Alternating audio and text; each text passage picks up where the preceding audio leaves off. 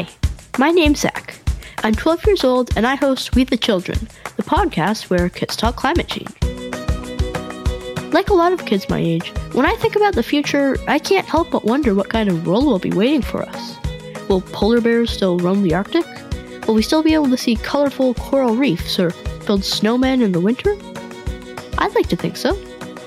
That's why I'm trying to learn as much as I can about climate change science, stories, and solutions from some of the world's leading experts and share what I learned with all of you. Together, we can decide what type of future we want for our planet. Subscribe to We the Children on Spotify, Apple Podcasts, or wherever you get your podcasts, and visit us at wethechildrenpodcast.com. Remember, we, the children, have the power to make a difference.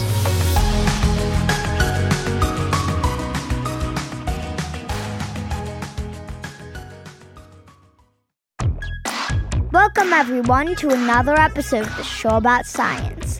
This is your host, Nate, and today we're heading down to the Shedd Aquarium in Chicago to talk about a subject that's a little bit fishy. It's going to be an awesome episode, so let's meet our guest and dive right in. Welcome to the show. Thank you very much. So, could you tell our listeners a little bit about yourself? My name is Eve Barrs, and I'm a senior aquarist here at the John G. Shedd Aquarium in Chicago. So, how did you get interested in not just Asian carp, but fish in general? I love all freshwater fish. And when I was young, I did a lot of camping and fishing, and I was outside a lot, but I thought I wanted to be a veterinarian. So I went to school for that purpose, but along the road, I met some scientists who were studying fish and I helped them out and I did some volunteer work and I went out in the field and I realized that you could study fish and you could learn the science about them. And there's so little that we know that we are learning every single day about fish in the wild, freshwater and in our oceans. And that fascinates me. I love learning new things. And here at Shedd, I get to learn new things every day too. We're constantly learning about the fish that we care for and giving back to that science community so that we can help the populations in the wild with the information that we're learning here.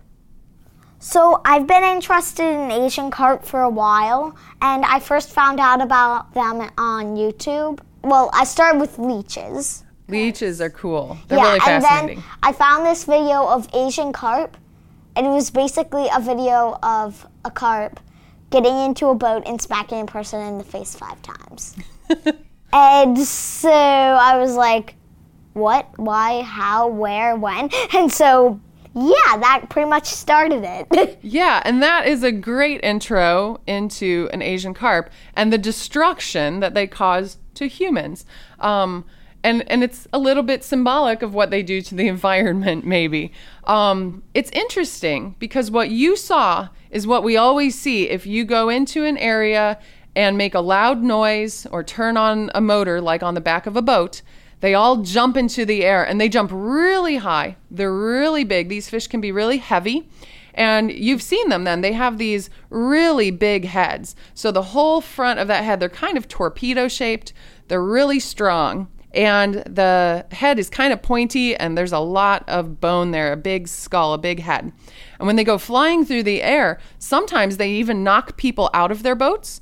They can injure people. It hurts a lot if you get hit in the head by a flying Asian carp. Um, I've been on boats and been hit in the legs and the stomach. It does not feel awesome at all. So it can be dangerous for people. And if you get knocked out of the water and you're not wearing a life vest, that can be dangerous. So they pose a threat.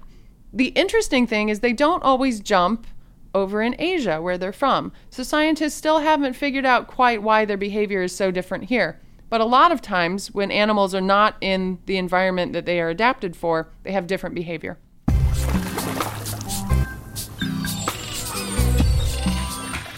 What are Asian carp? That's a great question. It actually encompasses several species of carp. So they're all invasive and they come from Asia and they are silver carp, big head carp, black carp, and grass carp.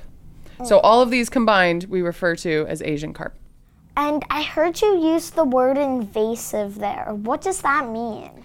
That means that they are not supposed to be here and they're taking over the habitat where they're currently living. So they're an animal that is supposed to live in some other part of the world. They found themselves here and now they don't have predators, they don't have any checks and balances, and they're taking over the environment. So, how do invasive species get to the places where there's no predators? Well, the simple answer is humans. In the case of the Asian carp, they came here because humans put them in aquaculture scenarios, fish farms. And eventually, those fish farms flooded and they swam out and got into rivers. And so they've been moving up the Mississippi River, and now they've moved into Illinois and the Illinois River, and now they're kind of knocking at the door of the Great Lakes. So, what work is being done to prevent the Asian carp from spreading to the Great Lakes or to other places now that we know that they're a threat and they're here? There's a lot of work being done. So, a whole bunch of scientists from a whole bunch of different agencies are working together to try to figure out where the carp are and how they breed here in this area that they aren't used to and how fast they spread. And right now, there are a whole bunch of things in place to try to prevent them from getting into the Great Lakes. So we have a big electrical barrier. We, as humans, actually connected the Great Lakes to the Mississippi River through the Illinois River through some canals that we dug. Normally, those systems are separate. But humans like to move a whole bunch of goods through barges. And so we connected so you can go through the Great Lakes and through the canals and on down the Illinois River to the Mississippi and all the way to the Gulf. Because we made that connection with that canal, the fish can swim straight into the Great Lakes. So, along that line, we do a whole bunch of surveying to see if they're there, to remove them if they are, and we have an electrical barrier. So, basically, the fish notice the electricity in the water as they approach it. They don't like that feeling and they turn around and they swim back down. So, that's one way we're preventing it. And then we're also, we have teams of scientists all along the lake and all along the rivers to sample these carp, to take them out of the waters to try and keep a really close eye on where they are so that we can tell how close they're getting to the Great Lakes. What do invasive species like Asian carp do to the ecosystem? They destroy it. So they come into a space that has never seen this species before. And so the environment really isn't set up to feed it and to house it and to have natural predators. So when an invasive animal that is not native comes in, there's nothing there to meet it that might eat it. So we've seen that eagles and osprey and otters will sometimes eat Asian carp, but not very many. So those animals that would normally feed on fish and keep animals in check are not really feeding on them. And sometimes bass or mud puppy salamanders are eating some invasive species, but not many. So there really aren't any natural predators to keep the populations in check, so they just explode. So, what are the downsides to being an invasive species and breeding out of control? Pretty much you can have this population boom so much that there's so many of you that you eat yourself out of house and home. So the animals themselves might starve if they take over something because there's not enough food to sustain the whole population. Meanwhile, they're also taking all that food away from the native species and kind of disrupting the whole ecosystem. And you have some of the Asian carp here at the Shedd Aquarium. Were they trying to swim to the Great Lakes? We got those through some of the agencies that were doing the research on the carp. So we got them from further downstream, so they weren't super close to the Great Lakes. Um, they're the lucky ones. They get fed a big nutritious diet and they're on display here. Um, they're ambassadors to show people how big these animals can get and what they eat and what they look like so people can recognize them if they're out fishing or if they're um, along the lake and they think they see one. Um, so the animals that we have downstairs, we have grass carp and big head carp and silver carp on display. So you can check those out too um, as you're here at Shedd. You can check out the fish, learn to identify them, and tell them apart from our native fish.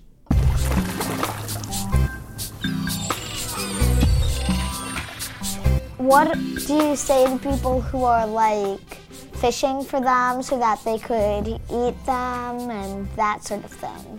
That's a great thing. And those people are heroes. We should all fish for them a little bit more. Or, at the very least, you mentioned that they were fishing for them and maybe trying to eat them.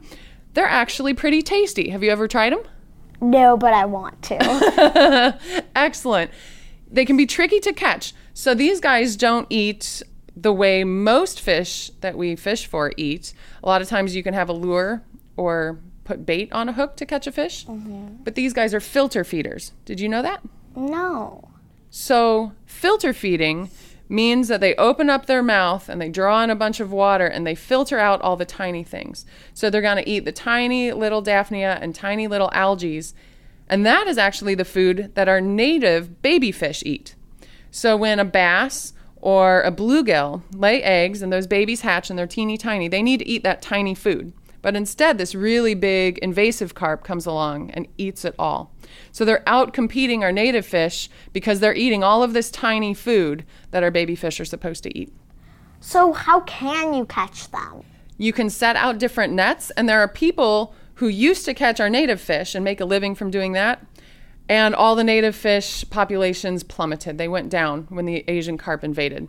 So they've switched. So they use a variety of different methods, different nets that they can pull them in.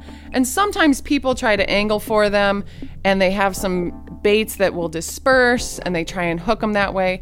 But the easiest way to eat one is to go to a fish market and ask for it. And sometimes it goes under the name silverfin and you can buy it in a supermarket.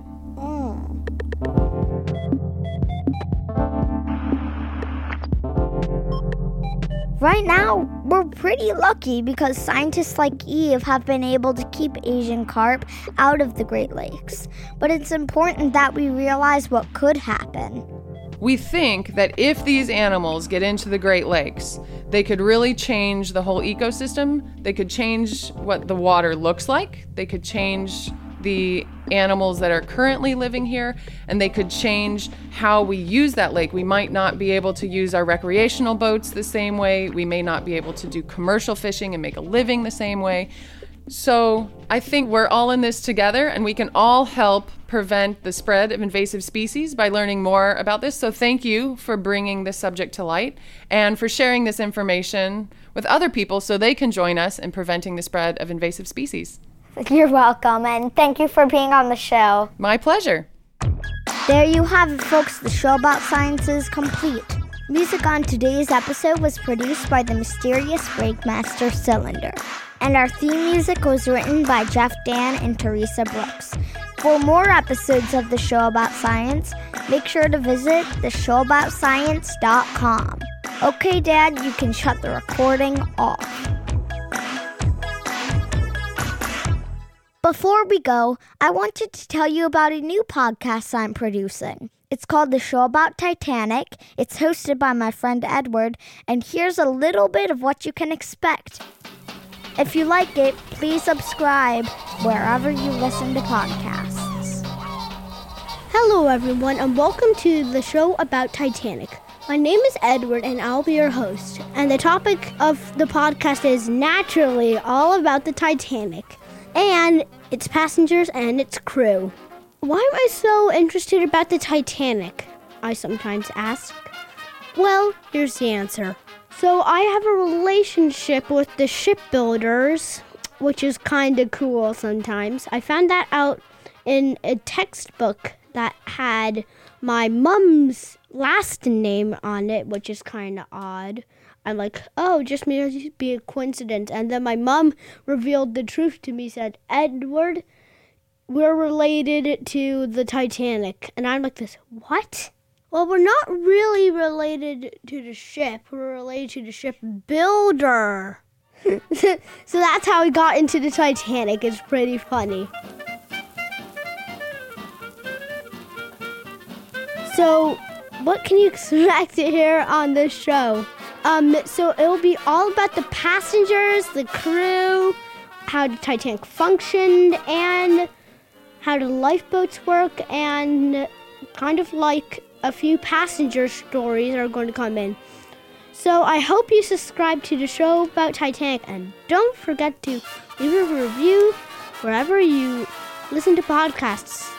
I'll see you on the next episode of the show about Titanic at Belfast, where Titanic was made, or the origins of the ship were made. Bye for now.